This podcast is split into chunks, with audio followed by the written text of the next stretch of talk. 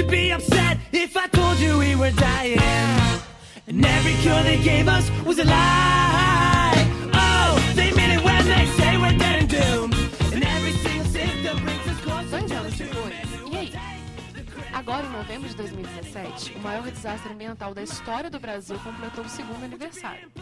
E aí, desde a verdadeira dimensão do impacto até as futuras consequências dele para a nossa população, e principalmente para que foi afetada, muitas coisas ainda continuam incertas. A gente está aqui com os professores Bruno Milanês, que é chefe do Departamento de Engenharia de Produção e Mecânica, é organizador do livro Desastre no Vale do Rio Doce, Antecedentes, Impactos e Ações sobre a Destruição, e é também um dos responsáveis por um relatório sobre o desastre mariano.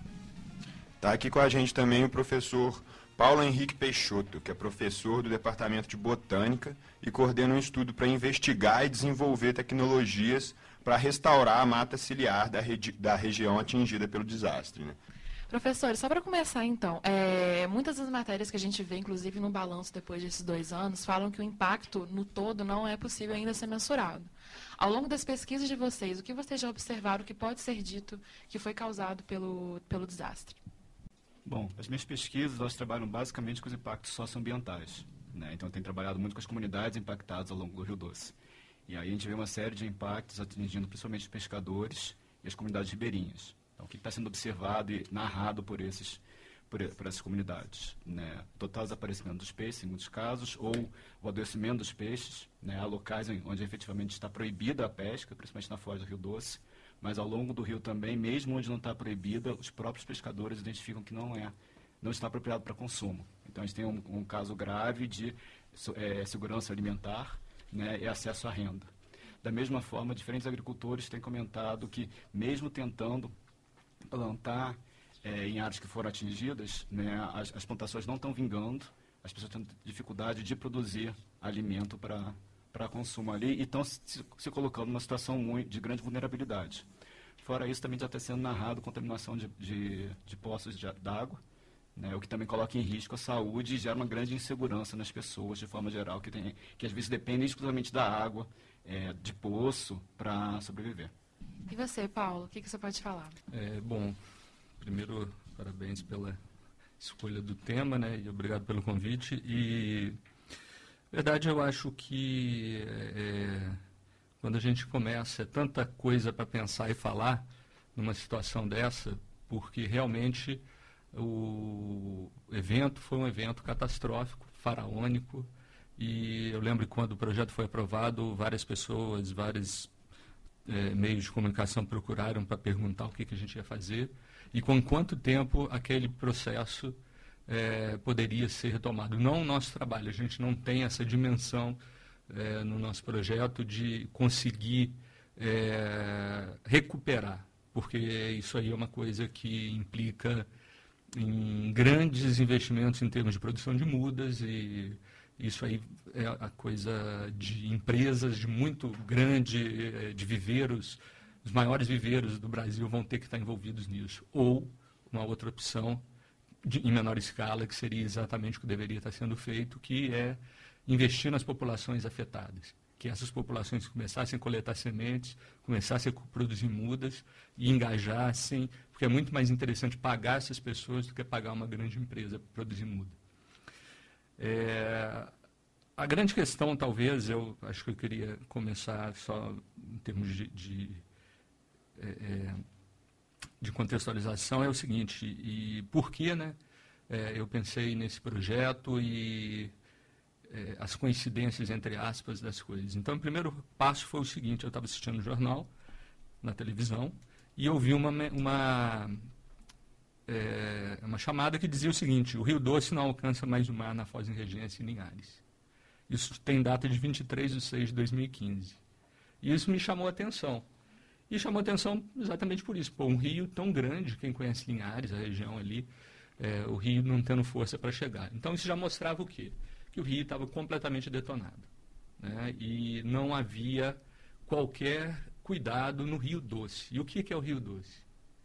O Rio Doce, na verdade, ele se forma a partir da conexão e da junção entre os rios do Carmo e o Rio Piranga, que passa em Ponte Nova, né? e o Rio do Carmo é o rio que recebeu os afluentes que vinham do Gualacho, que foi onde o rejeito desceu. Ou seja, já era um rio condenado. E o que é que, é, o que, é que levou a isso? Né? O total descrédito e, e desinteresse dos meios de, de é, federais, um rio que é de interestadual, né, importantíssimo para o Espírito Santo e para Minas Gerais, e que a coisa chegou nesse nível. Né? Então, é, é, esse foi o primeiro fato. E aí, quando aconteceu o, o, rompimento, que eu vi também a reportagem, né, não tinha noção, não conhecia a barragem da Samarca, não conhecia Fundão, não conhecia Germano, não conhecia é, a outra que eu esqueci o nome, que é uma outra... Santarém. Santarém. E quando eu vi pela primeira vez um carro em cima de uma casa em, em, em, em Bento Rodrigues, aquilo me falou, putz, né? É, é, a coisa foi feia. Uma barragem cheia de rejeitos de mineração se rompeu hoje à tarde na região central de Minas Gerais e cobriu de lama parte de um distrito da cidade de Mariana. As informações preliminares são de que uma pessoa morreu e quatro ficaram feridas, mas ainda não existe um levantamento de quantas estariam desaparecidas. Então, quando a gente passa hoje ao lado das estradas de terra, na margem do rio Gualacho, que é onde eu mais conheço, né, você vê alturas aí de 5, 6, 7 metros de marca em árvore e você está na estrada. Então, se você tivesse ali naquele momento, sem nenhuma, nenhum aviso, né, você teria morrido. Porque não houve qualquer aviso. As empresas é, não tinham plano de contingência, não tinham plano nenhum de, de avisar a população, sirenes que hoje existem, foram colocadas. E então é, esses são fatos que eu acho que são importantes serem relatados. Então, é culpa de quem?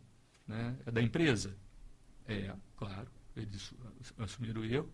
É culpa do Estado? Muito mais, porque pensa apenas na, no recolhimento do ICMS. Não pensa na fiscalização. Quem não tem competência não tem como se estabelecer. Então, se não tem como cobrar, não tem como evitar.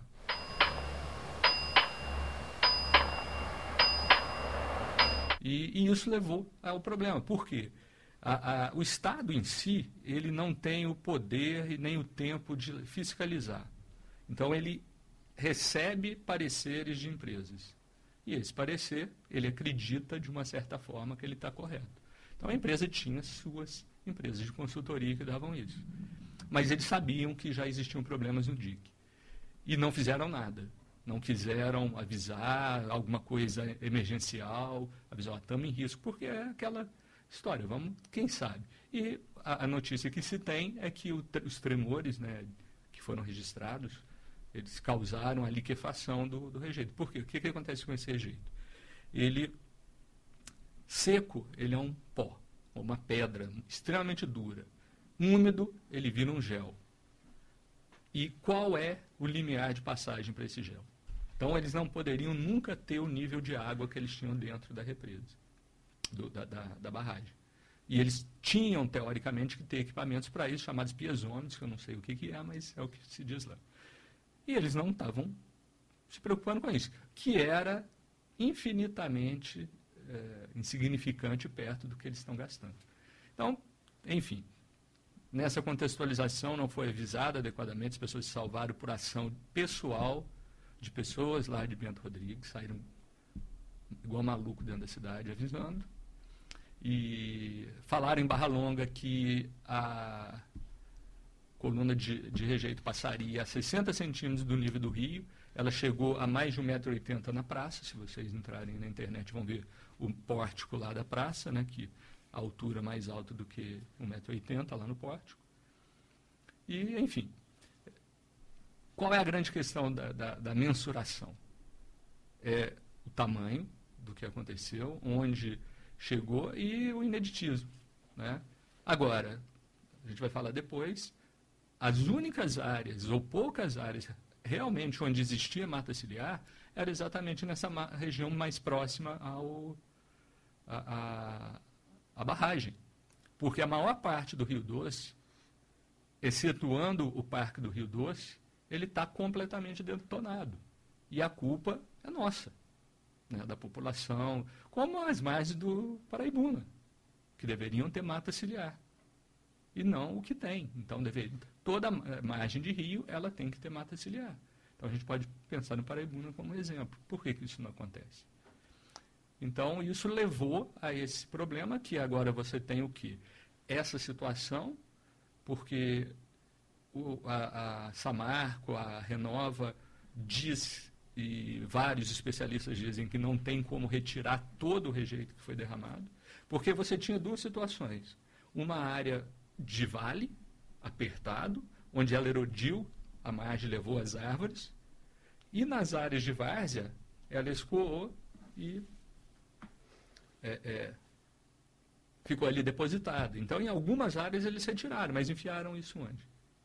Eles arrumaram aparentemente locais. Barra Longa, por exemplo, jogaram a lama no parque de exposição. Hoje vão construir um campo de futebol lá. Essa Renova, citada pelo professor, é a Fundação Renova, que é gerenciada pelas empresas Samarco, Vale e BHP. E é a empresa responsável por executar os programas de reparação e compensação aos atingidos pelo crime ambiental.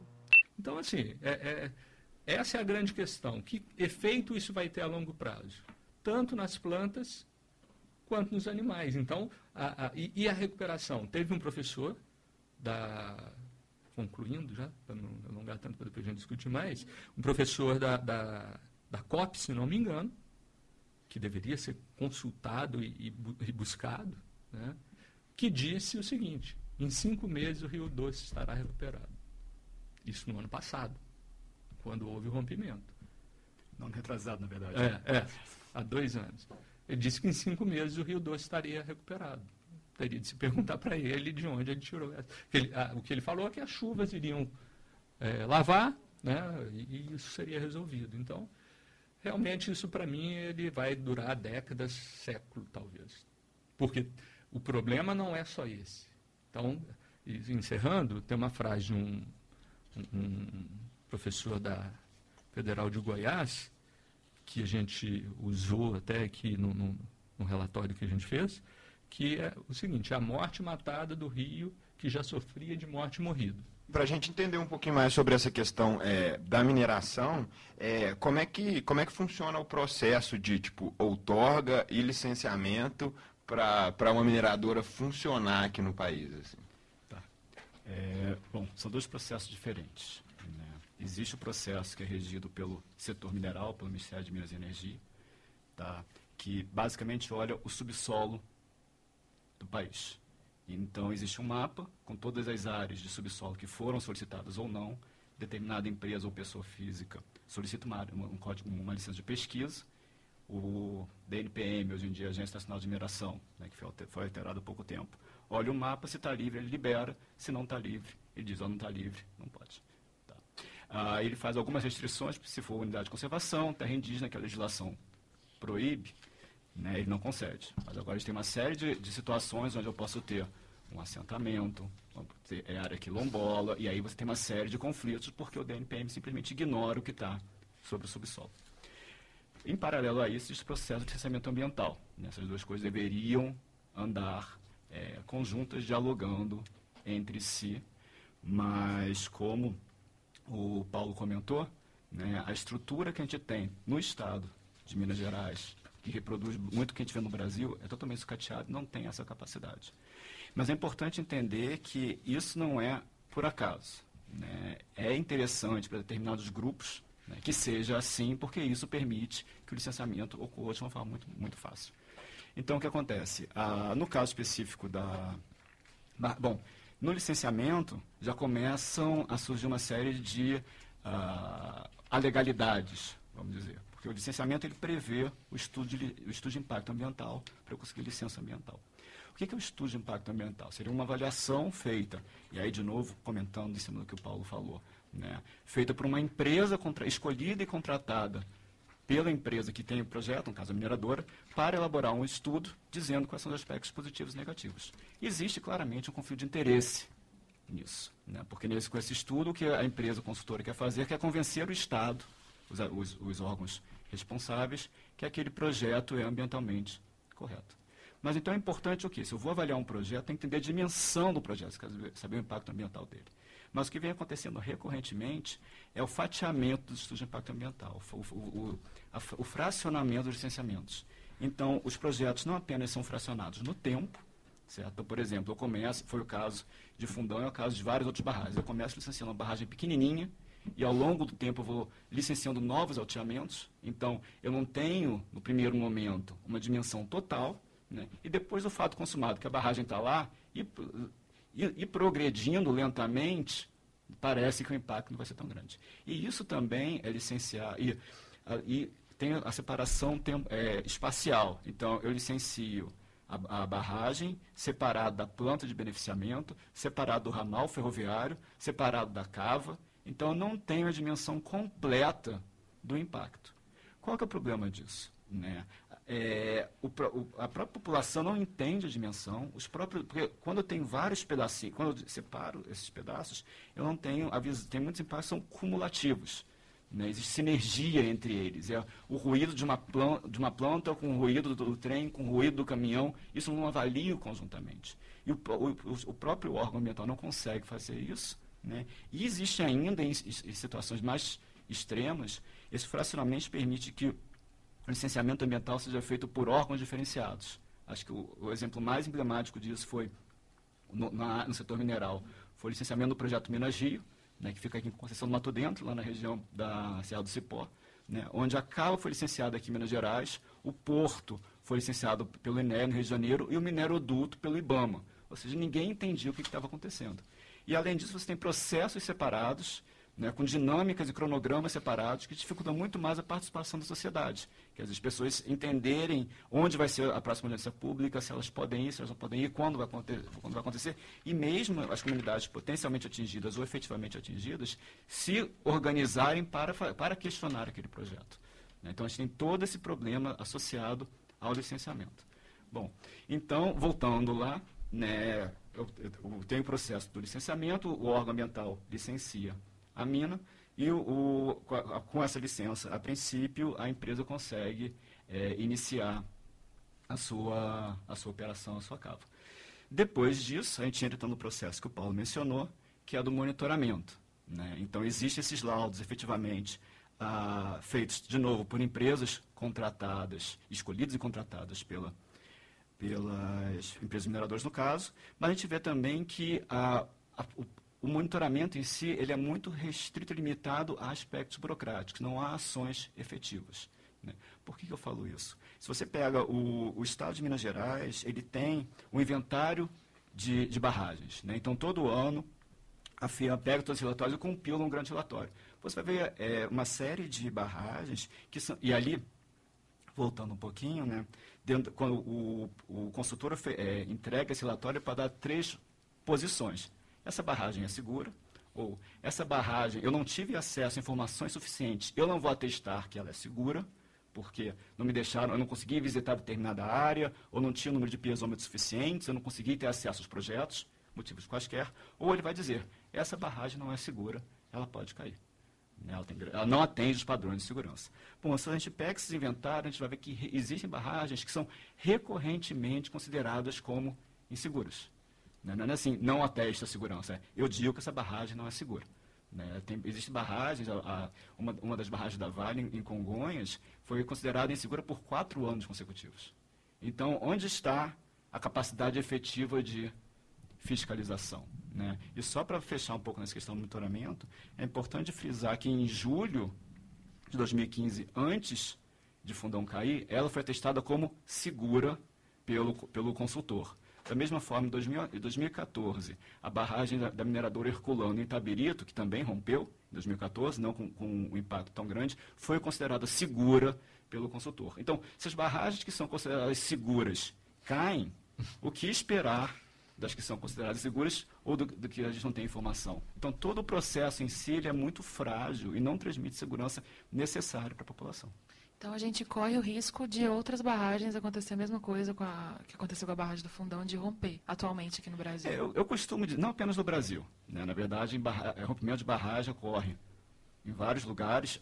existem estudos que vêm fazendo a compilação dos rompimentos. O que se percebeu nos últimos anos, uma tendência maior de rompimentos em países do sul global. Tá? Então, existe até um deslocamento aí do grau de severidade. E, e, e todas as mortes também acontecendo, acontecendo mais nos países do sul.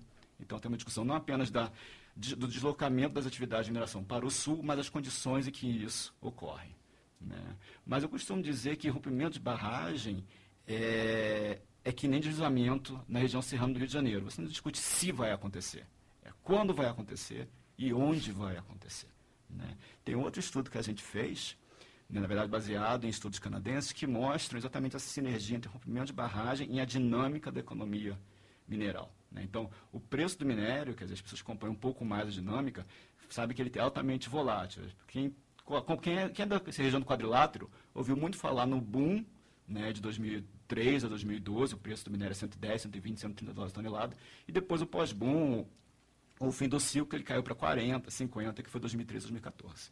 Né? Se a gente pega séries históricas, e tem um estudo canadense que mostra isso usando o preço do cobre como exemplo, né? e você vê essas oscilações de subida e descida, eles conseguiram mostrar uma correlação que o pico de rompimentos de barragem né, costuma ocorrer exatamente no, no período de baixa do preço.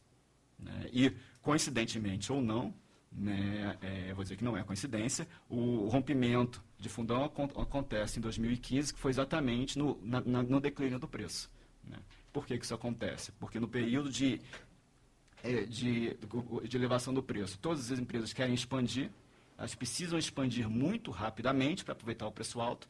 E a gente, é, vendo os estudos, é, Fundão, no caso, já estava no processo de alteamento, já estava em licenciamento a sua otimização, quer dizer, a ligação com a barragem de Germano, ia virar uma super barragem, exatamente porque a, a Samar queria expandir consideravelmente, se endividou altamente para conseguir fazer todas essas obras no curto prazo, e à medida que o, o preço começa a cair, né, ela tem que pagar as dívidas tendo um faturamento inferior daquele planejado.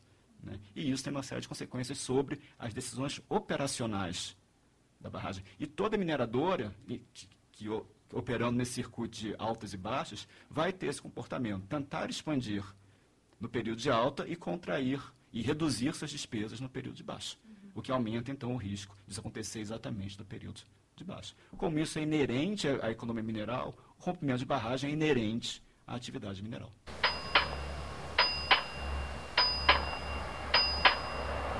Eu não vou dizer que elas escolhem essas regiões, mas teve, teve um, um, dos, um dos colegas do, do, do, Poemas, que é o grupo de pesquisa que eu coordeno, né, que é o grupo Política, Economia, Mineração, Ambiente e Sociedade, né, ele fez um estudo específico sobre a região, sobre a barragem de Fundão e a distribuição racial no seu entorno.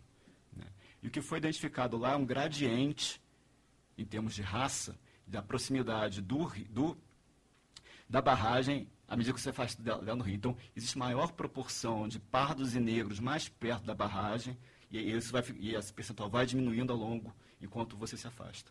Teve um outro pesquisador, o Henry Axelrod, da, do IPUR, da FRJ, que expandiu esse estudo, e aí isso a gente, a gente chama de racismo ambiental. Se for o caso, depois eu posso trabalhar um pouco mais esse, esse conceito.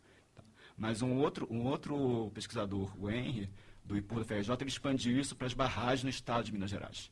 E ele percebeu que existe uma grande, concentra existe uma grande concentração das barragens em, em vizinhança, na verdade ele usa o, as unidades do censo né, para identificar é, raça, em, em, em, unidades censitárias que têm maioria negra e parda. Tá? Isso não quer dizer que esses lugares são escolhidos. Mas acontece que, pela, pela estrutura social e política do país, essas comunidades tendem a ser mais invisibilizadas. Se a gente está falando, então, em áreas rurais, né, é, comunidades negras, às vezes descendentes, muitas vezes descendentes de quilombolas, não conseguem ter a estrutura política de fazer pressão, tanta pressão quanto uma comunidade branca. Então, acaba que é, existe uma concentração, mas eu não vou dizer que é uma Apesar de pessoas dizerem que é intencional, eu não vou colocar dessa forma. Tá? Que se procura, ah, vamos procurar a região negra, mas muitas vezes vamos perguntar quais são as regiões que têm menor representatividade política, ou menor voz política, onde a gente vai encontrar menos resistência. Isso faz parte do planejamento da localização. Né? E isso pode levar, então, a uma concentração a, em regiões onde você tem é, maiorias pardas e negras na população. Mas, de qualquer forma, também coincide um pouco com a questão da, do local onde tem o minério né, a ser explorado. Né, e, ou a, o barramento, porque a gente está falando de usina, de, de é, barragem de rejeito, mas as barragens é, de hidrelétricas também elas causam impacto e, e riscos da mesma forma. Né? Então, tem, é, de uma certa forma, tem uma coincidência com aquelas opções. Eu acho que vai além da coincidência. Para citar um exemplo, tá? a gente pode pensar aqui na barragem de uma barragem de rejeito de Maravilhas 3 da Vale, tá? que está sendo construída é, ali perto de Itabirito, né? e existem condomínios de classe média, classe média alta, a sua jusante. A dificuldade que a Vale está tendo de instalar a barragem lá está sendo muito maior do que ela teve, do que ela tem em outras localidades. Eu não estou dizendo que ela não vai conseguir, mas o, o, gasto, o esforço, o tempo ali, por conta da organização daquelas comunidades, tá? Você tem pessoas que, que, é, que têm acesso mais fácil à de comunicação, a, ao, ao judiciário, etc. Torna aquele empreendimento muito mais difícil e custoso de ser implementado com seus olhos embotados de cimento e lágrima. Sentou pra descansar como se fosse sábado. Comeu feijão com arroz como se fosse um príncipe. Bebeu e soluçou como se fosse um náufrago. Dançou e gargalhou como se ouvisse música. E tropeçou no céu como se fosse um bêbado. A gente tem um exemplo em Viçosa também, né, de, um, de, um, de um movimento que conseguiu barrar é, a evolução do, do Sim, é, em Viçosa particularmente não foi barragem, lá foi o minério-duto da Ferros. Né? E ali, de novo, a gente vai ver que foi uma, uma mobilização essencialmente urbana, né? E a preocupação ali fundamental era que o minério-duto iria cortar muito das nascentes de Viçosa. Né? Viçosa passa por uma situação de estresse hídrico. Né? E ali, por conta disso, houve essa mobilização de pessoas. Assim, houve uma convergência entre a população urbana, muito grande movimento da, da, universidade, professores universitários com um capital político, acesso a decisões e capacidade de formulação de argumentação. Né? Eles, eles conseguiram, houve essa convergência entre esse grupo com comunidades de agricultores que também ser impactados, aí você tem essa convergência que é muito positiva, né? e ali fazer frente a, a ponto de pressionar a prefeitura né? a, a não autorizar o licenciamento. Então, não, não, não permitir que o órgão é, estadual autorizasse o licenciamento. Então, você tem realmente uma, uma situação de sucesso ali, que, de resistência à ampliação de, de atividades mineradoras. E as pesquisas de vocês, é, vocês costumam ter essa interação com os movimentos sociais para que eles consigam articular essas lutas em prol dessas, dessas questões do povo? É, o meu trabalho mais, é, diretamente, é um trabalho mais aplicado em termos de tanto de em parte um pouco relacionado a testes de materiais para recuperação, né, e trabalhos básicos de respostas fisiológicas das plantas. Então a gente quer também entender como que esse material pode refletir no desenvolvimento das plantas. Então a gente já tem alguns resultados que são demonstrando claramente que a, o rejeito puro, né, então a gente trabalha é, a gente coletou esse rejeito na barragem de Candonga, eh, em Santa Cruz do Escalvado, e montamos é, parcelas de concentrações 100%, 75%, 50%, 25% e zero de rejeito, e submetemos essas plantas.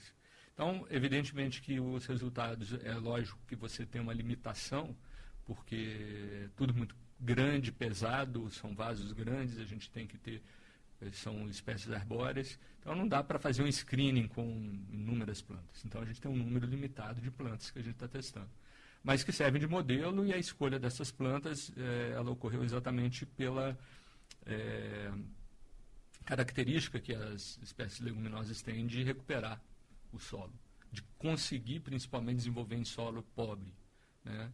Porque a grande questão, a gente já fez análise do rejeito puro, ele apresenta em termos de fertilidade uma pobreza muito grande e em termos de alguns metais, um excesso, principalmente ferro, manganês e alumínio. O restante no nível razoável. Então, que consequências vai ter? Né? Então, a gente trabalha com leguminosa, uma espécie, que é pitanga, que, foi, que é considerada, não é leguminosa, mas é considerada tolerante a ferro. Então, a gente quer ver o que, que leva essas plantas a não desenvolver tão bem na presença desse rejeito puro, né? Até porque, de uma certa forma, como eu falei, talvez esse rejeito não vai ser completamente retirado. E aí, o que, que isso vai levar? Né? Esse rejeito vai continuar escoando para a calha do rio, é, lixiviando metais na época de chuva e que consequências isso traz. Então, é, nesse aspecto, né, é um projeto mais aplicado a, a, a resultados mais práticos, né, com um envolvimento relativo. Envolvimento, sim, poderia haver, como eu falei, na questão de, de incentivo, né, de treinamento de pessoas para coleta de sementes, para produção de mudas e educação ambiental nesse aspecto de recuperação dessas áreas e mostrá-las que o problema não surgiu agora, né, ele só agravou. Money. Money. Money makes the world go around, the world go around, the world go around. Money makes the world go around, it makes the world go round. Então, o interesse ele é muito complicado. Ou a gente parte efetivamente por um sistema é, de, de é, ter a visão que o, o, lucro ele não pode ser a única coisa a ser observada. Se você chegar hoje em Mariana e perguntar à população que não foi atingida, né, Mariana, a cidade não foi atingida. Ela está sendo indiretamente atingida. Mas se você fizer uma enquete, todo mundo quer que essa marca volte a operar.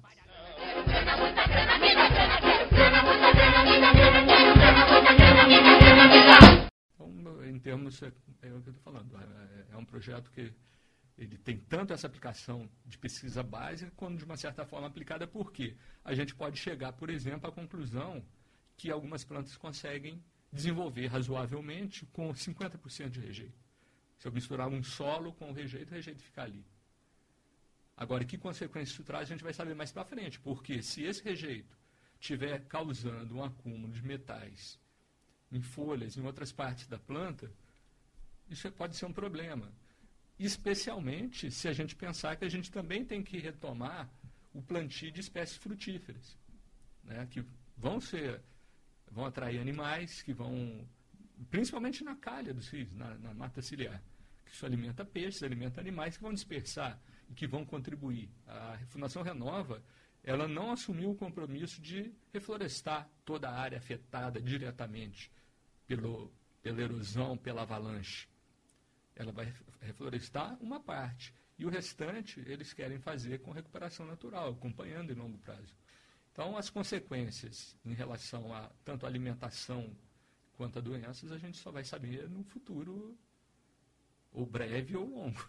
Trazendo essa perspectiva um pouquinho mais para perto da gente, da UFJF, a gente vai conversar com a pró-reitora de extensão aqui na universidade, Ana Lívia Coimbra, que conversou com a gente sobre os projetos de extensão que a universidade promove diretamente com, a, com as pessoas e com o local que foi atingido pelo desastre.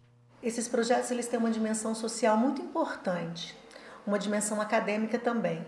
No campo acadêmico, os professores e técnicos do campus de Governador Valadares, eles elegeram projetos que tivessem impacto social naquela região, nas comunidades ribeirinhas atingido pelo, atingidas pelo crime ambiental de Mariana. Nós fizemos é, um edital chamado Boa Vizinhança, que nós também temos aqui em Juiz de Fora, e no edital Boa, Vigi, Boa Vizinhança, no campus de Governador Valadares, nós demos, demos o nome de Boa Vizinhança Rio Doce, estimulando os professores e técnicos a formularem projetos que tivessem impacto naquela região que, que foi atingida por esse crime ambiental. Então, os professores formularam ações em várias áreas, envolvendo os estudantes das mais diferentes áreas que, tem, que nós temos no campus de Governador Valadares e a própria comunidade.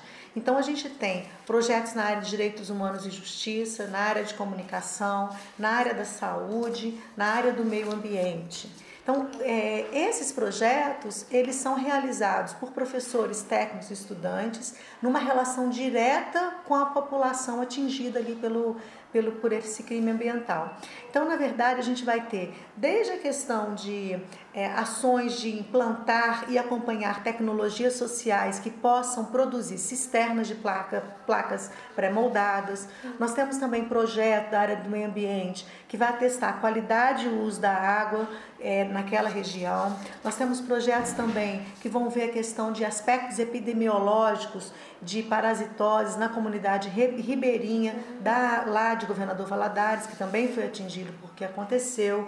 E a gente tem um projeto também que é para socializar, que é para divulgar, que é da área de comunicação, para que as pessoas tenham acesso de forma rápida e acessível a informações e dados confiáveis sobre a bacia hidrográfica lá do Vale do Rio Doce. Né? Então, são projetos que têm, que têm tanto o objetivo, em seu conjunto, de informar a população sobre o atual estado daquela região e de procurar alternativas para a melhoria das condições de vida daquela população.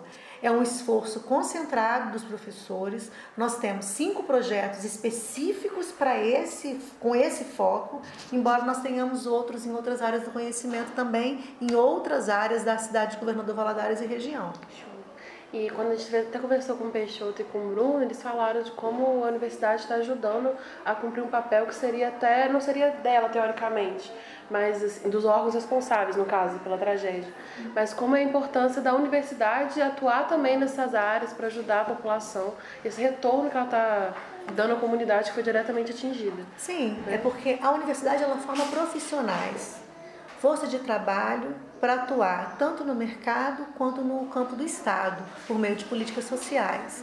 Então, inserir os nossos alunos em projetos que têm um impacto social a formação dos nossos alunos é redirecionada, porque tem um impacto na realidade, uma inserção direta na realidade, o diálogo com a população com a qual nós trabalhamos. Também isso enriquece muito a formação teórica que os alunos têm dentro da universidade e, ao mesmo tempo, a gente contribui para que o próprio, próprio poder público enxergue e trabalhe para desenvolvimento de políticas sociais para desenvolver aquela região e aquela população que precisa tanto. Voltando à tua pergunta, Kai, sobre a, a natureza da minha pesquisa, né? então o Poemas ele é um grupo de pesquisa e extensão. Né? A gente surgiu como é um grupo interinstitucional, além de mim tem pesquisadores da UFRJ, da UERJ, da Estadual do Goiás, do Instituto Federal Te Tecnológico do Rio de Janeiro, né? E basicamente na, nas ciências humanas aplicadas, eu sou da engenharia, mas eu tenho uma tem caído mais para a área de ciências humanas, e basicamente geografia e sociologia e antropologia. Né? E o grupo ele surge, ele se fortalece exatamente dessa interação com os movimentos sociais. Então, os membros do grupo, eles fazem parte né, do Comitê de Defesa dos Territórios Frente à Mineração, que é um grande coletivo que discute basicamente as mudanças na legislação é, do Código Mineral e também tem toda a discussão mais sobre a percepção da sociedade brasileira em termos da mineração, seus benefícios e malefícios. E a gente também presta assessoria ao MAN, que é o Movimento pela Soberania Popular na Mineração. Né? Exatamente esse relatório que a Laís comentou no começo, né, ele surgiu de uma motivação do comitê. Dizer, a gente já vinha trabalhando com conflitos em mineração há alguns anos, desde 2000, eu particularmente trabalho desde 2009, 2010, né? Tinha algum acúmulo, mas olhando muito mais os conflitos em torno das cavas. Então, trabalhar, ou o, o, impacto da mineração no desenvolvimento local. Trabalhava com Congonhas, trabalhava com Itabira, cidades tradicionalmente mineradoras, né? e também com estudos comparativos lá em Conceição do Mato Dentro, que eu já comentei aqui que era uma nova frente de ocupação da mineração. Uma vez que houve o rompimento, o comitê veio nos provocar e falar: vocês são as pessoas que a gente conhece, que estudam mineração e e falam a nossa língua, porque procurar técnicos das empresas dificilmente vão trazer é, as informações que a gente precisa. Explica para, nos ajudem a entender o que, que houve. Né? E a partir daí a gente foi então provocado, né, quase que obrigados, a desenvolver essa, essa linha de pesquisa em, si, em termos de barragem. Daí a preocupação a questão legislativa, institucional, econômica, para tentar ver para além do simples rompe, não foi simples, mas do rompimento em si, daquele, daquele fenômeno, e entender os aspectos estruturais.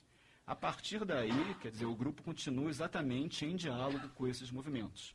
Né? Não, então, e com outros grupos de pesquisa que têm um, um entendimento parecido. Então, a gente dialoga com os movimentos em termos institucionais. Então, é, quando saiu o acordo né, que permitiu a criação da Renova, né, com todos os seus problemas, a gente elaborou um relatório exatamente questionando o que estava por trás desse acordo e, particularmente, a, a, a transferência total da, da, responsabilidade do Estado para a empresa, a ausência da participação das comunidades atingidas na Renova. Né. Agora, no, esse ano, foi elaborado o, o plano de manejo de rejeito. Né. Então, o grupo se debruçou sobre esse plano, é, detalhou os aspectos que eram mais críticos né, e foi é, traduzir e explicar é, para os atingidos o que, que envolvia né? Como o Paulo comentou muito bem, essa questão, particularmente do manganês, né? que diferente do que a Renova afirma, é um metal bioacumulativo.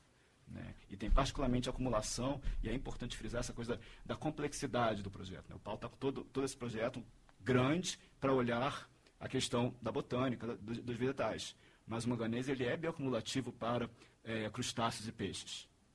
Então, a gente precisa de outras pesquisas complementares, porque quando a gente vai ver toda a cadeia, é muito muito mais complexo. Né? E, e, é essa percepção, são essas as dúvidas, esses, esses os, os questionamentos que as comunidades se colocam. Né? Ah, e só por último, tentando frisar aqui essa questão do, do manejo de rejeito, já que eu mencionei isso, a gente vê como essas coisas são intricadas. intricadas porque o Paulo comentou, ó, a Renova diz que não tem onde colocar o rejeito. Ter ela até tem. Né? Seria a cava de Alegria Sul, que é uma cava exaurida. Só que ela se recusa a fazer isso porque ela quer botar ali o rejeito que ela vai gerar quando ela voltar a operar. Então, de novo, a gente tem uma decisão puramente econômica que pode comprometer a saúde das pessoas no futuro. Né? Quando o Paulo fala, a gente vai saber daqui a alguns anos quais são as consequências. Mas, pior do que isso, vai ter um grupo considerável de pessoas que vão sofrer essas consequências, para depois nós, uhum. acadêmicos, descobrirmos. Mas as pessoas vão estar sofrendo isso. Então, a Fundação Renova e a Samarco optam por colocar em risco a vida das pessoas, né, deixando o rejeito lá, com produtos que, com, com um risco à saúde delas, puramente para garantir a sua volta à operação o mais rápido possível.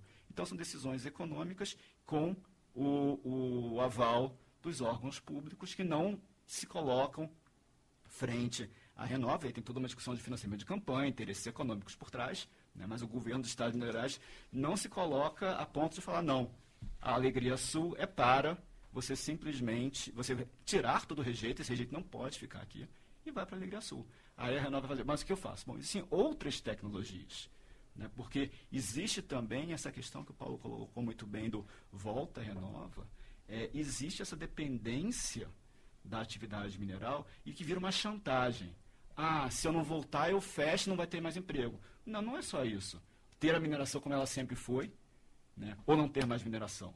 Existem tecnologias é, usadas em vários países do mundo, né? exatamente para o deságue do, do, rejeito e assim recuperar aquela água, não, não precisar da barragem. Né? Existem técnicas de beneficiamento de minério a seco. A Vale vem implantando, a Vale, que é uma das donas dessa marca, implanta tecnologia a seco em várias das suas plantas de beneficiamento. Inclusive, tem projetos para implantar na, na, planta da Vale em Mariana, mas a, a, a Samarco simplesmente não, não considera essa hipótese e a gente não tem uma atuação do poder público para obrigá-la a adotar outras tecnologias. Né? Então, o governo deixa, a, dá muita liberdade para que a empresa tome essas decisões, que não necessariamente são as, as decisões de interesse coletivo. O dinheiro é que é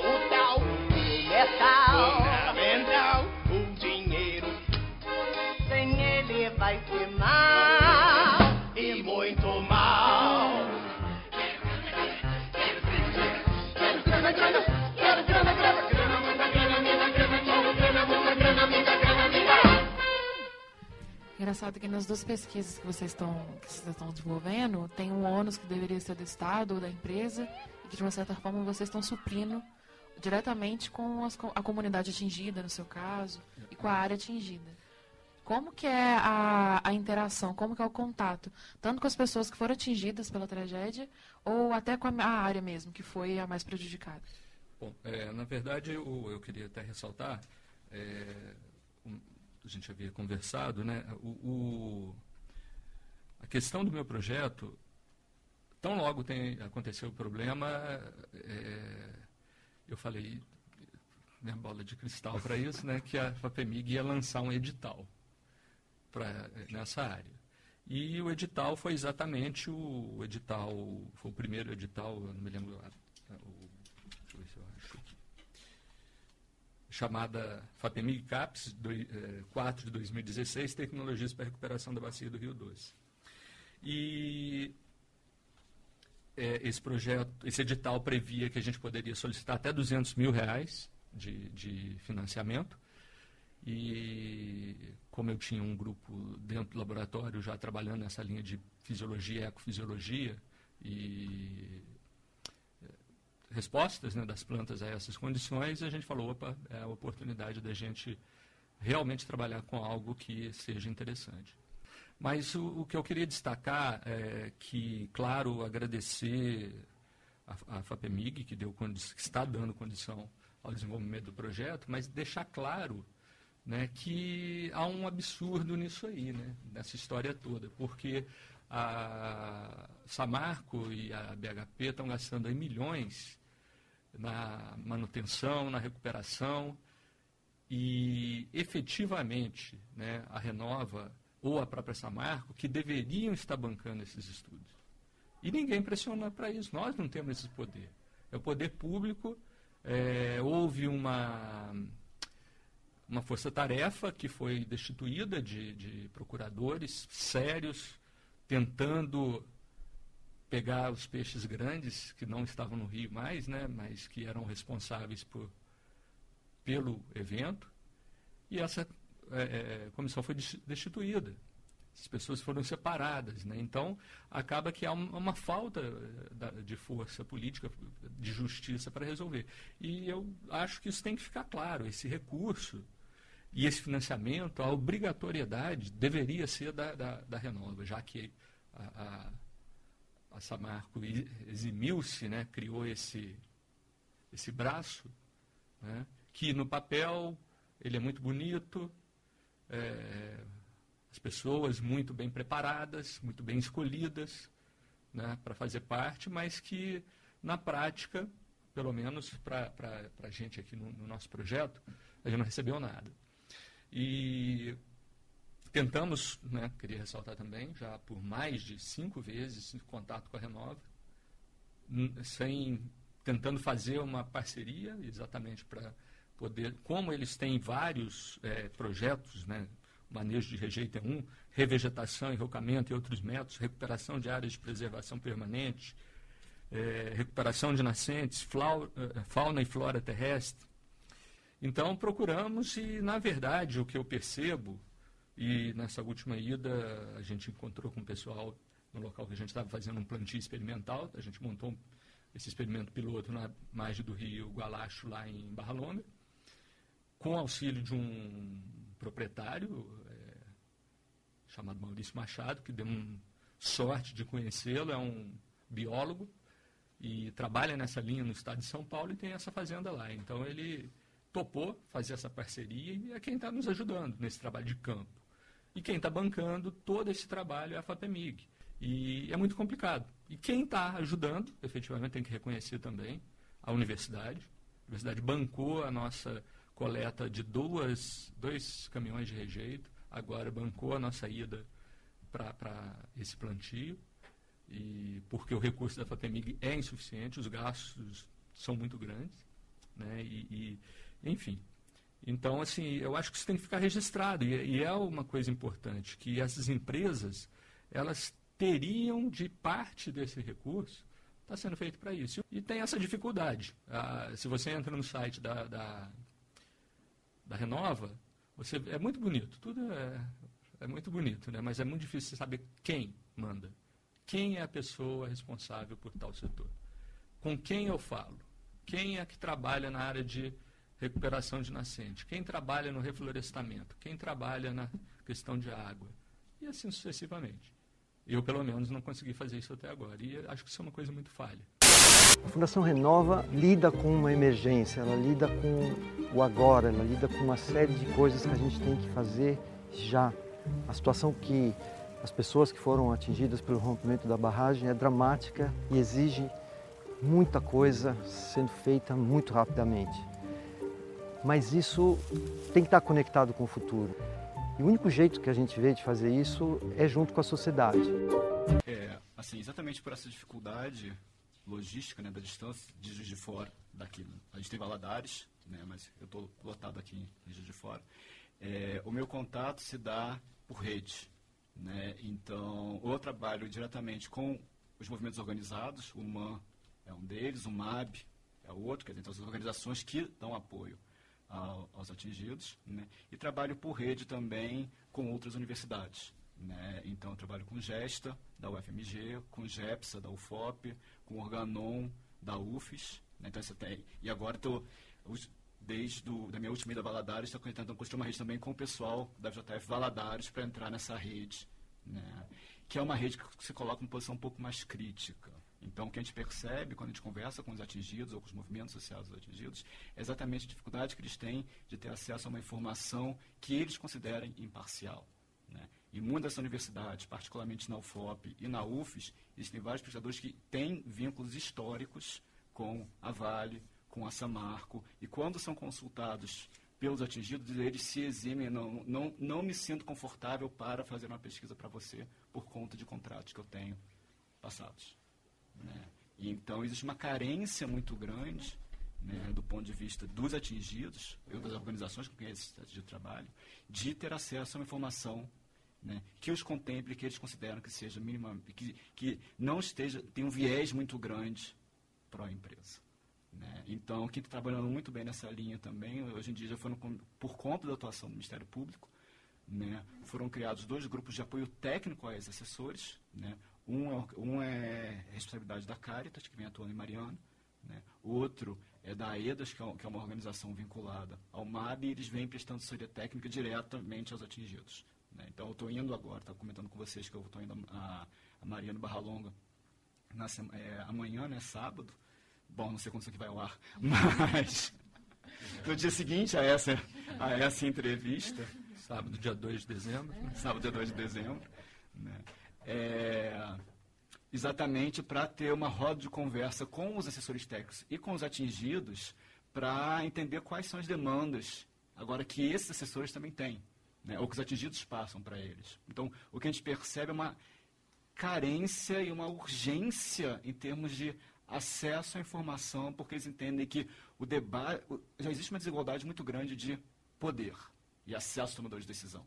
tá? E o que eles tentam diminuir, e aí eles percebem que a universidade é um potencial parceiro, é a des- desigualdade de informação e argumentação. né? Então, acho que o papel de- do- dos, de, dos grupos de pesquisa pode ser esse também, para tentar diminuir um pouco esse desequilíbrio e ajudar as pessoas a, é, no limite, lutarem por seus direitos, que é a única coisa que exclusivamente estão fazendo. né? E essa questão da, da cooptação e da formação, é, ela pode ser muito, por conta, por conta da Renova, ela pode ser muito danosa. Né? Recentemente, em Valadares, acho que tem uns 15 dias atrás, é, houve o caso, um, um professor da Univale, que é uma universidade particular lá, que faz parte, é, é o representante da universidade junto a um comitê da Renova, né? Ele simples, essa Univale, ela cedeu um espaço para a Polícia Civil fazer inquéritos contra pescadores, porque existia denúncias que as pessoas não eram pesquisadores. né? Então, estava obrigando pescadores de outras regiões, outras cidades que tinham delegacia da Polícia Civil, a terem que se deslocar até Valadares para prestar depoimento. Sabe? Eu não acho que esse não é o papel da universidade. né? A universidade ela tem, como ou talvez, ele falar universidade particular, elas têm outros interesses. né? Mas acho que o papel da universidade pública, e essa é uma universidade particular, né? mas a universidade pública nunca pode se prestar a esse papel. Acho que a gente tem que é, se colocar ao lado das comunidades, dos lados mais vulneráveis, e é esse é o nosso papel social. né? E, e- e é clara a necessidade que esses grupos têm de ter mais contato com a gente. Não, acho que justamente essa questão é muito importante a gente colocar, né? Da importância que a universidade tem é, nessa interação com a sociedade e a gente vê isso claramente na- nas pesquisas de vocês, né? O tanto que a universidade pode auxiliar é, esses, essas pessoas que foram atingidas é, na reconstrução, já que a gente tem uma ausência do poder público e uma ausência da responsabilidade das empresas. Né? Então, me, me chama muita atenção a questão do seu projeto, de que você coloca que é, as próprias pessoas podem começar a plantar essas mudas e que talvez seria é, um, tipo de, um tipo de interação entre universidade e sociedade que, que, que vai conseguir é, ajudar nessa, nessa reconstrução desses lugares, né? E o próprio trabalho de vocês de, de auxiliar é, os atingidos e fornecer dados para que eles possam ter ferramentas de, de luta para lutar pelos seus direitos, né? E acho que, além disso, no que você colocou da, normalmente da invisibilidade dessas, dessas comunidades, né? É, da importância da universidade estar ali para marcar a presença e, e, fazer com que essas pessoas sejam ouvidas. Né? Então, é, é, é uma interação muito, muito interessante entre universidade e sociedade e nessa construção de todo esse processo. Não tem viva alma no terraço, não tem viva alma no jardim, não se ouve passos pela casa não há viva alma em mim. Não existe isso de carinho, confiança ou consideração. O que restou de nós vai além de um peito vazio. Eu me apresento assim, eu sou pura mágoa.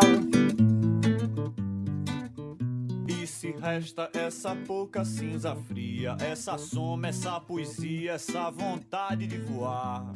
Então, eu acho que o grande problema que a gente tem nessa história toda, além dos problemas graves que a gente vai ter em outras situações, é que você tem pessoas trabalhando, mas não há uma centralização em termos de informação.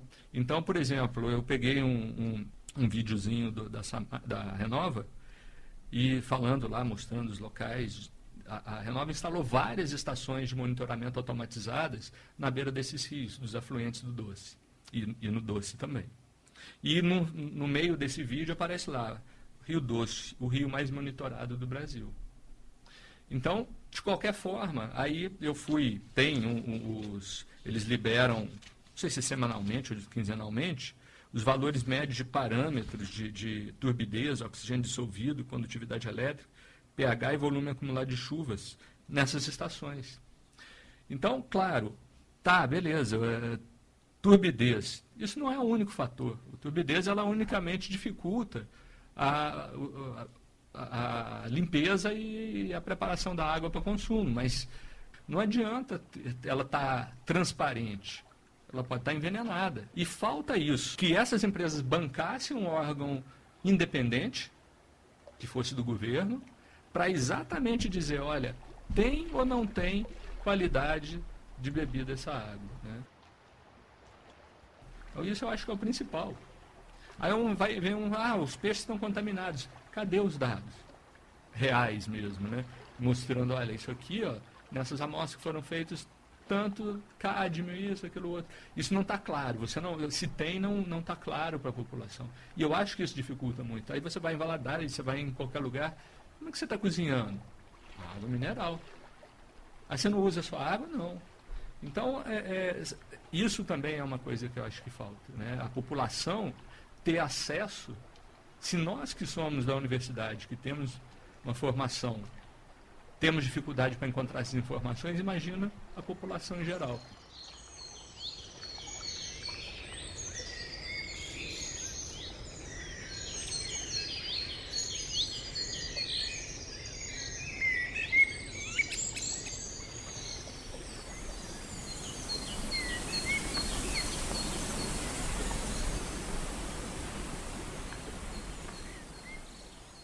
É, das perspectivas e prioridades aí dos programas, melhor dizendo, da Renova é o seguinte: recuperação de áreas de preservação permanente. Qual é o objetivo? Recuperar 40 mil hectares de áreas de preservação permanente degradadas na bacia do Rio Doce. Desta área, 10 mil hectares serão, deverão ser executados por meio de reflorestamento. E 30 mil hectares deverão ser executados por meio de regeneração natural. Ou seja, esses 10 mil Eles vão ter que plantar mudas. 10 mil hectares significam, muito mal comparado, é mais do que isso, 10 mil campos de futebol. E o resto vai ser natural. Então, existe uma série de técnicas, corredores de, de ecológicos, que são fundamentais, e de pessoas que têm uma expertise muito grande nessa linha, porque a fonte dessa renovação, desse replantio, são exatamente os a, a, aqueles, aquelas matas, aqueles é, é, pequenos é, é, remanescentes que sobraram fora da calha do rio, que estão ali no alto do morro, mas que tem, existia uma conexão. Porque exatamente o que eu estou trabalhando especificamente não são plantas que são dali, elas têm o poder de melhorar o solo e favorecer as outras. Mas o ideal seria você efetivamente fazer esse reflorestamento de acordo com o que é previsto no Código Florestal. Isso depende da largura do rio. Qual é a largura da mata ciliar? Depende da largura do rio. Isso está estabelecido em valores de metros. Então, isso teria de ser feito. Agora, a Samarco pode argumentar. Isso não existia. Eu vou recuperar o que eu danifiquei. E é o que eles querem fazer. Né? Então, como eu falei, eu acho que essa recuperação somente de controle da erosão e o que nasceu naturalmente, de plantas que são pasto, que servem para alimentação animal, mas que não há um controle de, do que, das consequências disso aí. Então, recuperação efetiva ainda não começou. Eles que se virem né, com o seu rejeito. Onde vai pôr, é problema deles, porque eles geraram esse problema. Então, esse argumento que não tem como, talvez o que está dentro do rio, que foi carreado, mas o que está nas margens deveria ter sido retirado. Eu estava conversando com um colega em Viçosa e o argumento é o que? Ah, o rejeito ele é inerte. Né, é o que eles argumentam. Em termos de que não é tóxico. Ah, tem areia, sílica, ferro, algumas coisas e tal. Mas quando se faz um levantamento de alguns que foram feitos, aí começa a ter arsênico, mercúrio, cádmio, que são os principais, né? É, talvez aí, é, pesados. E aí o argumento é o quê? De onde veio isso? E o argumento que eles colocam, que eu não sei se verdadeiro, né? porque, por exemplo, é, quando você analisa o rejeito puro, você não acha mercúrio, cádmio, arsênio. Mas quando você pega o rejeito no rio, ele tem. E eles falam que isso aconteceu porque o rio existia tanto questões de, de cultivo, né? Que o próprio adubo químico ele traz metais pesados, mas o principal fato é a, a, a mineração de ouro, né? que eles argumentavam lá, que usa muito mercúrio e que ao longo dos séculos de mineração mariana e companhia, e extração de ouro principalmente, outros com explosivos, né? seria a fonte desses elementos tóxicos. Eles estavam ali adormecidos, mas como o fundo foi revirado, gerou isso tudo. E aí a questão toda é essa, né? É, esse revirado fundo, até que ponto ele vai permitir que fitoplâncton, que organismos que são parte dessa cadeia alimentar, né, dos peixes, para que eles possam retornar, vai afetar. Quando eu falo dos indicadores de água, acho que esse é um dos problemas. É, os indicadores que a Renova usa para medir a qualidade da água. A gente está na rádio qualidade entre aspas aqui.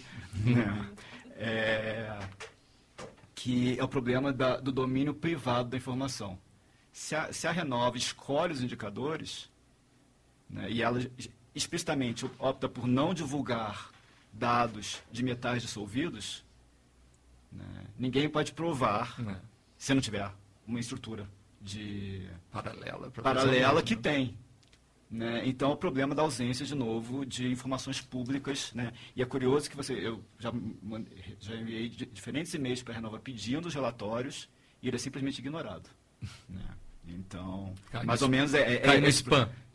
Talvez. né? E outra coisa em relação aos metais, de onde vem isso? A pergunta que o, que o Paulo colocou, que acho que é uma pergunta bem, muito bem colocada, é, é importante para ver as próprias contradições da Renova, porque no plano de manejo de rejeito, logo no começo ela fala que da barragem dela, no, no efluente que sai da barragem, ele não atende parâmetros em termos de vários metais pesados. Então ela reconhece que dentro da barragem tinha. Hum. Se a do minério não era, não interessa, sai no efluente dela, é responsabilidade dela. Né? E parte disso foi se acumulando ao longo do rio. E para além disso, muitas metades estavam imobilizados. se ela remobilizou esse, esses metais, a responsabilidade é dela por isso. Hum.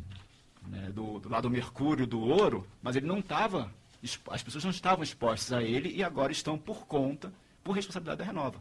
Então, é, esse jogo de, da minha responsabilidade, eu entendo como sendo uma tentativa de, de escapar, mas ela não, não deveria se eximir dessa responsabilidade. Foi o rompimento da barragem que trouxe tudo isso à tona. Eu vou reforçar uma das falas do Paulo também, quando ele falou a questão da água.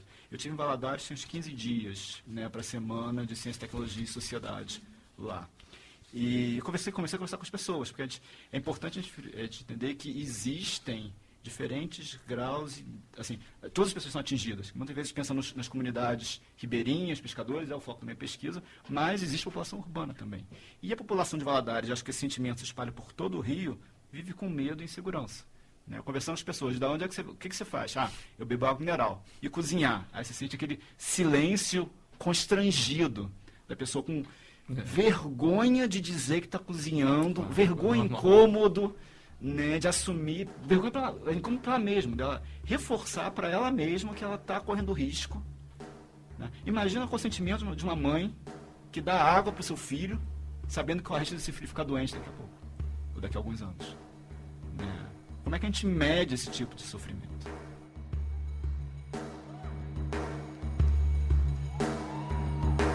Thinking about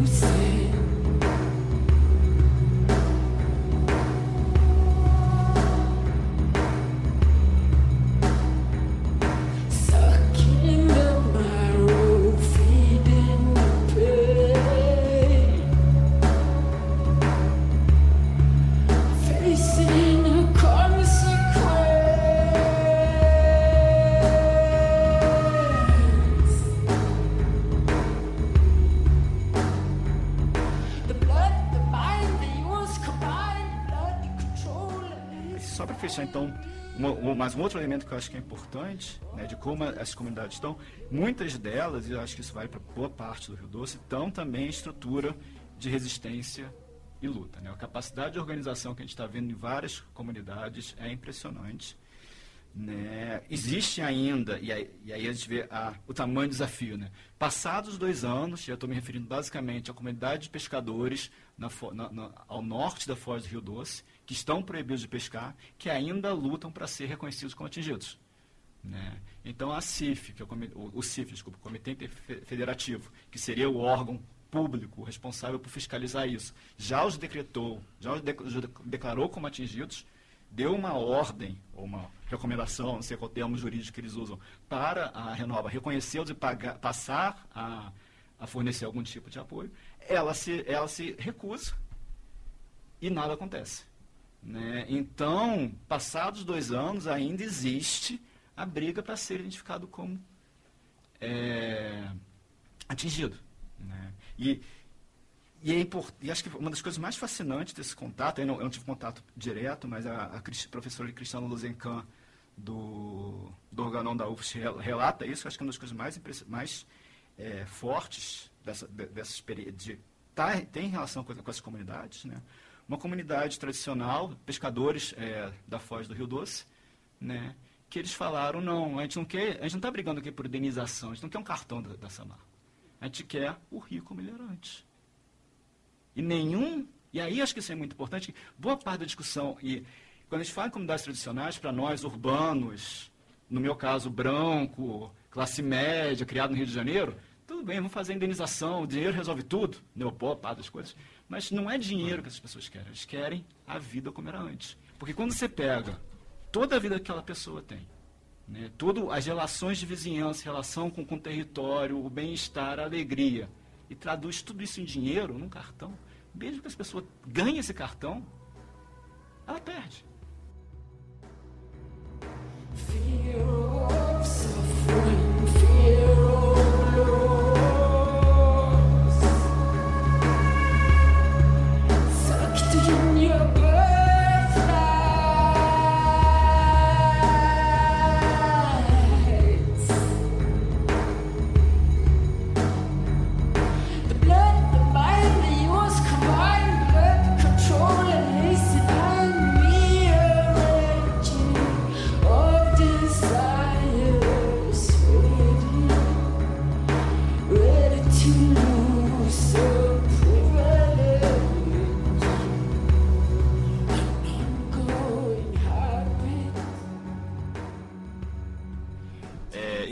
gente já encaminhando para o final da, da, da, nossa discussão, assim, né? É, quais são as questões que ainda estão em aberta sobre o desastre? Né? A gente tem talvez a principal questão da responsabilidade da empresa, mas além disso, o que mais? Assim? Das coisas importantes que vale a pena ser mencionado é o que não se aprendeu. Acho que esse, essa expressão é muito forte. Né? Então é importante entender que uh, nem Estado, nem empresas aprenderam muita coisa, para não dizer quase nada. Né? E, e, a necessidade do esforço da sociedade, então, nós tentarmos aprender alguma coisa. Por que estou falando isso? Um mês depois do rompimento da barragem, né, há mudança na legislação ambiental de Minas Gerais que facilita e torna menos rigoroso o licenciamento ambiental do Estado. Né? Então, existe uma série, de, na, na, com a desculpa de que o processo é moroso, é lento, né? ninguém diz que ele é moroso ou lento por causa do desmonte, então simplesmente o que se fez foi cortar etapas, né? e para além disso, constituiu-se uma instância política para fazer análise é, dos projetos considerados estratégicos, de novo estratégicos aqui entre aspas, né? e, e tirando a responsabilidade dos técnicos. Então, o Estado caminha nessa direção. Fora isso, o, é, a gente já vem acompanhando né, o licenciamento de outras operações. Eu mencionei aqui Maravilhas 3 da Vale, mencionei aqui a Cabo Alegria Sul da, da Samarco. E se a gente olha os estudos de impacto ambiental dessas duas, desses dois empreendimentos, né, vários dos erros identificados no licenciamento de fundão se repetem. É, eu acho que a, a identificação dos responsáveis né, não é, não está muito clara. É, como sempre, essa questão jurídica é uma questão muito complicada e você saber efetivamente se é, qual o grau de conhecimento, qual o grau de comprometimento, as pessoas sempre tentam é, fugir delas. Né? E, e, hoje, especificamente em relação aos, aos é, é, presidente e, e, membros da diretoria lá da Samarco, que a gente vê que como acontece muito no Brasil, se questiona a origem das provas obtidas e não o fato real do problema. Então, é, se vocês forem no, no, Google, quantas barragens no Brasil ou em Minas Gerais estão abaixo do limite de segurança? Se não me engano, o limite é 2, né? Não sei. Se não me engano, é um nível de 2. É, e parece que as barragens, elas, por exemplo, se você tiver 1.3, ela está 30% acima apenas do limite de segurança. E parece que é o caso dessa barragem da, da Casa de Pedra, que é uma barragem que ela tem uma altura de 80 metros e ela fica acima do nível da cidade de Congonhas. É, a quantidade de rejeito ela, ela é menor, né, mas o risco ele é iminente, porque é, ocorreram alguns vazamentos nessa barragem. O argumento da CSN é que ele foi causado por um, um vizinho que fez um barramento de um rio, fez um pequeno lago e que isso causou infiltrações. E a grande questão é aquela, né, que eh, a gente pegando na, na internet algumas informações, no dia 26 agora, né, passado, eles fizeram exatamente lá um, uma simulação. Então foi feito um dia de simulação é, para fuga e enfim. Mas o que, que acontece? A, a, as questões. Ó. Não há sirenes para alertar sobre emergências. Famílias vulneráveis não receberam treinamento. Mapas que simulam inundação não orientam de forma nítida pontos de fuga. Falta clareza nas rotas de fuga e pontos de encontro para desabrigados. Não há sinalização de campo. E pessoas susceptíveis ao rompimento não foram cadastradas, nem mesmo as com dificuldade de locomoção. Então, se nós temos fazendo um aniversário que ninguém queria comemorar, né, de dois anos do rompimento da barragem de Fundão. E nós temos dentro de uma cidade da importância de Congonhas, pela questão até mesmo turística né, que ela tem, uma das obras mais importantes é Jadinho. Então isso mundialmente deveria estar sendo é, divulgado e a CCN deveria estar sendo realmente acionada para é, tomar essas atitudes. E não, até onde eu sei, se foi colocado sirenes, parece que a CSN disse que foram nos bairros Lucas, e Monteiro e Barragem, e que mais três vão ser instalados até o dia 15 de dezembro. Isso teria de estar instalada uma semana depois do rompimento da, de fundão. Na verdade, há 40 anos atrás devia estar instalado, né? Não, Quando- com quando certeza. Instalaram mas no caso de pedra. É, já que, né? é, é, aconteceu, então assim, isso mostra que a gente tem que evoluir muito. E a gente vai ver situações como Mariana, onde as pessoas simplesmente parece que estão presas né, nessa armadilha da chantagem de a nossa. E aí essa ideia da, da- da- da mineração em Minas Gerais é muito forte. Eu sou carioca, então talvez eu não, não sei se eu posso ficar criticando muito. Bom, a gente está em Juiz de Fora, né? Então aqui é meio Minas Gerais, né? Se tivesse um quadrilátero, talvez tivesse que tomar um pouco mais cuidado. Mas essa questão da identidade ou da vocação me parece que é quase que uma maldição. Né? A, Minas Gerais está condenado a única e exclusivamente fazer mineração. Não, gente. Né, Existem muitas outras alternativas. Na verdade, o que a gente vê é a mineração gera uma dependência, desestrutura outras atividades econômicas. Ela dificulta a diversificação econômica. Então, na verdade, isso tinha que ser questionado, criticado, repensado, né, levando em consideração todos os impactos ambientais e sociais que ela causa, todos os riscos que ela causa, que outras atividades, que outras vocações nós, Minas Gerais poderia criar para si mesmo, né, e não simplesmente aceitar isso que é dado né, e se colocar nesse lugar. Não, a só, aqui a gente só é bom para minerar, só é bom para abrir buraco. Não. Assim, eu acredito que a Minas Gerais é capaz de fazer coisas muito melhores do que simplesmente abrir um buraco, botar num trem e mandar, mandar para a China via Suíça. Em geral. A gente tem que repensar o papel, assim, como é que funciona a nossa economia, o que, que a gente quer para a nossa economia, o que a gente quer para a nossa sociedade, avaliar ah, quais são as alternativas e construir outras alternativas. E ao falar isso, eu não estou dizendo, então fechem todas as minas, vamos acabar com isso. Né? Ah, porque é uma crítica que a gente vai, ah, você é contra a mineração. Eu não sou contra a mineração. né? Eu sou contra o modelo de mineração que está instalado. Eu acho que a gente tem que começar a discutir para construir um outro modelo de mineração. Minas Gerais, né, a gente tem aí, não foi, já sofreu com outros rompimentos. 86, mina de Fernandinho, Itabirito. 2001, mineração Rio Verde, Macacos. Na primeira, sete morreram. Na segunda, cinco. Em 2003, a Cataguases, em Cataguases, a barragem da indústria Cataguases de papel. Não morreu ninguém, mas contaminou o rio Caga do Rio Pomba. 2007, Miraí, barragem da mineradora Rio Pomba Cataguases, atingiu bairros, 1.200 casas atingidas. 2014, operários da Vale morreram no túnel da mina do Pico, em Itabirito. E em 2014, a Herculano e Soterras Operários realizavam manutenção no talude. E finalmente, em 2015, a, a Fundão.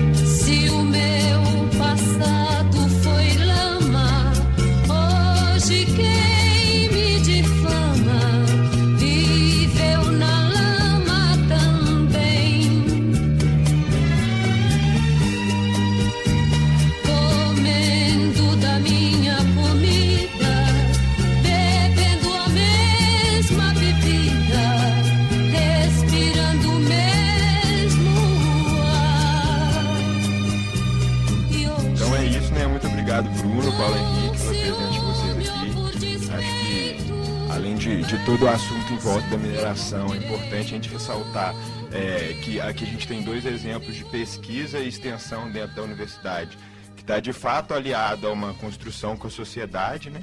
a uma construção direta com a, com a população. Acho que isso é uma coisa que a gente tem que lembrar e que a gente tem que sempre ter em mente né, a importância dessa interação entre a universidade e, e, e a comunidade e as comunidades no entorno. E muito obrigado pela discussão aqui. É uma pauta que com certeza ainda vai ter muito que ser falado, né? Esses dois anos não são nem o começo de, de tudo o que a gente ainda vai ver de, de, de consequência, né? Muito obrigado, Laís, por ajudar a lembrar a palavra.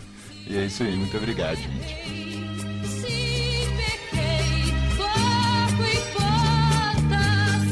teus olhos